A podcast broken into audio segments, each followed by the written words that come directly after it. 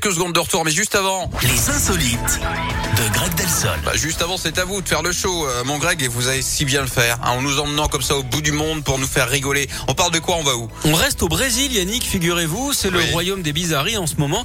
À Manaus, la capitale de l'Amazonie, les médecins urgentistes ont eu un drôle de problème à résoudre. Patient s'est présenté avec un haltère de 2 kilos coincé dans le derrière, loin d'être un caca d'école, donc. Apparemment, c'est un jeu coquin qui aurait mal tourné. Le pauvre souffrait de constipation aiguë, de douleurs abdominales et de nausées. Alors, il n'a pas voulu avouer ce qu'il avait fait au médecin. Il avait pourtant intestin tout tracé.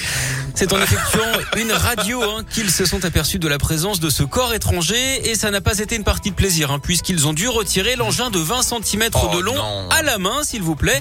Et oui, visiblement, pour être médecin, il faut aussi avoir fait des études de doigts. Bon, voilà, une fois de plus, vous avez été exceptionnel. Revenez demain, voilà, avec du fin, comme vous savez si bien faire.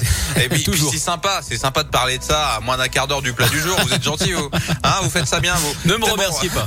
Ça me fait plaisir. Passez une bonne journée. Merci.